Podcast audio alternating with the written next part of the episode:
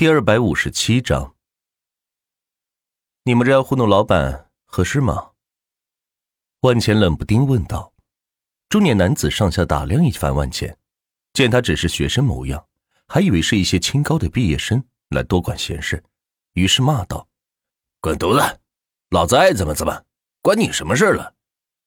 说着就过来推攘万钱，却被他一个身法闪过。看着屋里有空调。有饮水机，有桌椅板凳和充电的地方，条件还算凑合吧，至少在这个炎热的夏天可以提供一个避暑的地方。嘿，小子可以啊！六，去给我撵出去！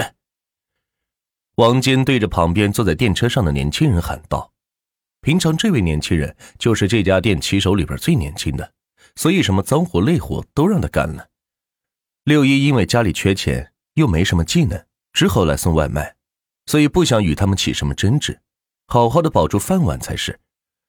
如果你看不惯这些人的表现，你不应该同流合污，你可以义正言辞的拒绝他，甚至可以投诉他。我相信上位者是听得见你的声音的。万钱此时爆发出自己身为钱通集团老板的气势来，震得全屋的人都肃然起敬，不敢说话，特别是这个年轻人六一。听了万钱的话，更是心潮澎湃。之前在这个屋檐下，由于年龄小，不想丢掉饭碗，对于他们的一些行为，实在觉得是不公平，可是又不敢宣言，怕他们打击报复。如今听了万钱的话，不知道怎么回事，忽然有一股想要揭发他们的冲动，而且是向万钱揭发。这种感觉很奇怪，按理说他只是一个陌生人。为什么要向他说呢？况且，即使跟他说了，又有什么用呢？可是，就是忍不住想要向他诉说。他们一个个想不劳而获，每天接的都是挂着，很多次还拒绝了商家的配送服务。只要出单，必定得到客户的投诉，于是干脆待在网吧里打游戏，就这样混日子。六一将自己亲眼看到的情况说给了万茜，虽然知道起不到什么作用。但是感觉心里是舒服多了。好你个六一，说什么呢？看我不揍死你！王坚说着，拿起头盔就要打过来。撒贝，前头外卖的团体里有一些不劳而获的人，你能追查出来吧？把他们剔除出去，吸引一些优秀的人进来。虽然咱们是送外卖的，但是也是凭本事吃饭，糊弄人可不行。万钱在旁边给撒贝打电话道。一屋子十几个骑手听到万钱的通话，一个个都张大了嘴，不知道来者何人，居然能直接跟自己的老总撒贝通话。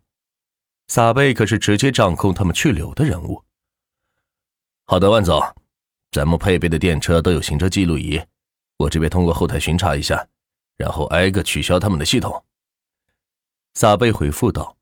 说完挂了电话，一屋子人傻愣愣的看着万钱，不知道该说些什么。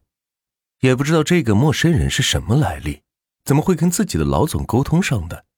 走吧，我陪你们一起送一次外卖。万茜说着，从旁边拿起一套没人穿的橙色外卖服套在身上。王健一听，原来也是来个送外卖的，紧张的心情放松下来，忍不住骂道：“你他妈一个新来的，在这装什么逼？”六一则非常诧异的看着万茜，不知道到底是什么情况。怎么刚才像是造物主一样的万钱，现在突然变成跟他们一样送外卖的了？此时万钱已经穿好衣服，发现二轮电车却不够，于是直接给王田打电话道：“全国各个钱的外卖点，你负责对接一下，每个点配备一百台电车，大概需要一千万台。”好的，万总，一千万台费用是三百亿，我转给你，开始定做，然后发货吧。万钱说着。转给王田三百亿，让他定做电车。其实万钱兼并所有企业也是好事，至少他能保证他们的订单量以及利润率。也就是说，只要成为万钱的合作公司，或者被万钱并购，就都能存活。换句话说，万钱养活着所有的参与人员，这就是万钱的魅力所在，也是企业家们的魅力所在。你到底是？王坚又听到了万钱打电话的内容，越发觉得这个年轻人揣摩不透了。说着自己是来送外卖的，可又扭头又转出去三百亿。要是有这钱，谁还来送外卖呀？就在一屋子人迷茫不敢吭声的时候，王坚和刚才帮衬王坚说话的人同时收到了短信：“你们由于违反公司规定被辞退了，本月工资下个月照常发放，请交出手头物料，立即离开本公司范围。”转达人撒贝。王坚一脸难以置信的看着手机，除了信息内容实在让人难以接受之外，还有最后一句话：“转达人撒贝。”就连自己公司老总都只是转达人而已，那下命令的难道是？王坚抬起头，看着人畜无害的万茜，此时正笑眯眯的看着自己，忍不住一阵哆嗦。一定是他没错了，这个钱通集团幕后最大的 BOSS，只有他才有权力指挥得动一个分公司的总经理。想到这里，王坚忍不住扑通跪了下来。他跟万钱的差距岂止是天与地的差距呢？被钱通集团大老板逮到，哪还有活路吗？想要复职，看来是无望了。刚才同样收到短信的人，见到王坚看着万钱的表情。以及行为，瞬间是明白了些什么，也忍不住哆哆嗦嗦的跪了下来，手还不住的颤抖。刚才真是太丢人了，不仅说老板坏话，还一副占尽公司便宜的姿态，而且还对万全那么粗鲁。其他人见状，一个个表情肃穆的看着万钱，大概也猜到了他的身份。只有六一用崇拜的眼神看着万钱，希望验证心中的猜测。可是又不敢开口。六一之所以来送外卖，除了缺钱以及没有别的本事外，还有重要的一点就是崇拜这个商业传奇人物万钱而来的。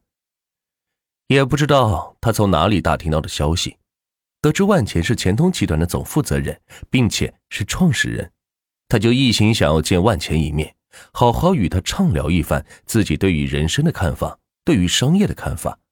他也希望成为万钱这样的人物，但是心中又十分明白，万钱这样的人岂是自己能够见到并且成为的呢？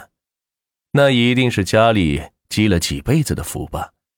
所以他不敢奢求，只能默默的加入钱通外卖公司，希望能在万钱创办的公司下好好做一名员工，感受着万钱的管理，以及钱通集团带来的丰厚回报。